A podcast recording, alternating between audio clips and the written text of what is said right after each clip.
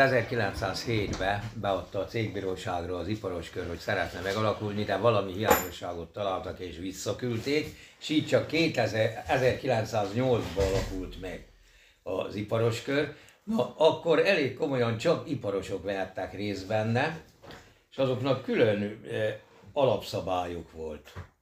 Ezt, ezt az alapszabályt most már nem használjuk, mert egész a háborúig csak iparosok, a második világháborúig, csak iparosok lehettek iparosköri tagok, pártolótag lehetett bárki, de meg elmehetett, hogyha szerveztek valami rendezvényt, oda el lehetett menni, de különben nem vehetett részt ott a, a mm, gyűléseken, meg itt-ott idegen. Na most ez a háború után megváltozott. A háború után az lett, hogy hát ott már, már először majdnem, hogy megszüntették az iparos kört. Na szóval akkor nem lehetett, nem működött így az iparos kör, és akkor utána a, a 50-es évektől kezdve, akkor alakult teljesen újjá, és Onnan azért már tudjuk, hogy mik történtek, mert az előző időszakban, hogy mikor tartottak bált, vagy valamit, arról nem tudunk különösebben És azt semmit. tudjuk, hogy amikor megalakultak 908-ban, akkor milyen ipar volt Bükön? Hát akkor itt volt a, a ö, mi a fene, cukorgyár, cipészek, kovácsok, mindenféle. Itt és akkor ők, akik, akik... És ők alakították meg ezt teljesen így önállóan, az iparosok jöttek össze, és ők alakították meg ezt. Csak a... gondolom a bálon kívül voltak rendszeres összejövetelek is, vagy voltak? Voltak rendszeres összejövetelek, sőt, csináltak szín, színi előadásokat is. Minden évben egyet-kettőt azért csináltak ilyen színi előadást, amiben ők játszottak természetesen, ők vették az izét. És akkor az első bárra, amire ugye én emlékszem, hát 60 évvel ezelőtt, az házban voltak ilyen batyúsbál, tehát ott mindenki hozta magával az ételt, italt. Utána átkerültek a mostani hordó elődjéhez, tehát a hordó kocsma elődjéhez, egy régi kocsma volt az, hátul volt egy nagy táncterem, az volt az iparosoknak a gyülekezőhelye, meg ott tartották a bálokat, mert ugye abban az időben az iparos bál ez egy nagyon kiemelt rendezvény volt Bükő, hiszen más nem is volt. De ez, ez nagyon ö, nagy befolyással bírt mindenre. Úgyhogy aztán, amikor azt is kinőtték, ez már ugye a következő időszak, azt is kinőtték, akkor megépült a répceszálló, és a répceszállóba tartották vagy 20-25 éven keresztül a a bálokat. De ott olyan létszám volt, hogy volt, ahol el is hoztam ezt, hogy nehogy mást mondjak, ott volt, hogy 400-450 fő vett részt egy-egy bálon.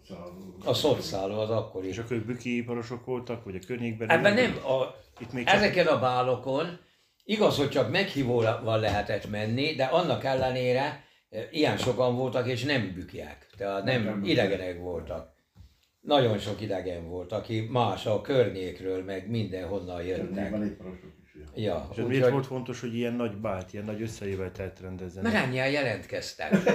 Itt akkor volt, hogy, hogy úgy kérdezném, hogy volt mondjuk üzleti ö, értelme is, hogy mondjuk megállap, vagy kötöttek. Hát gondolom, biztos, hogy volt olyan, hogy, biztos, hogy volt olyan, hogy a bálon összejöttek, aztán beszélgettek üzletről is, mert hát azért ennyi ember, aki összejön, azért, azért biztos, hogy már a vállalkozásokkal is, vállalkozásokkal kapcsolatba is tettek. És akkor ennek rangja volt ennek? Hogyne, ennek bükör igen nagy rangja volt, hogyne. Ez volt abban az időben a, a igazi nagybál bükön. Tehát az egy, egy nagy tiszteletnek örvendő társaság volt, az iparosok, de bükön az iparosok mindig nagy tisztelet övezte az iparosokat, nem csak a bál miatt, hanem úgy egyébként is mert mondom, hogy sok mindenben részt vettek. És ez a bál, ez most sem szakadt meg? Nem, ez a bál, ez folyamatosan megy, de úgy, hogy a répcéből ezelőtt valamikor 30 évvel át, hogy is 30? Hát lehet, hogy 30 éve is van már,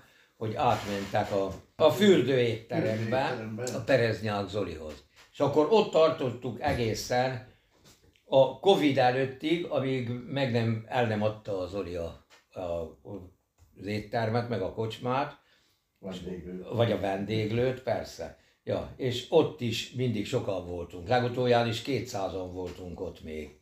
És akkor utána közben jött a Covid. Ugye, akkor nem lehetett tartani semmilyen rendezvényt. Akkor a Covid utáni első rendezvényünk az tavaly volt, de már azt a műfázba tartottuk, mert máshol nem tudtuk megtartani.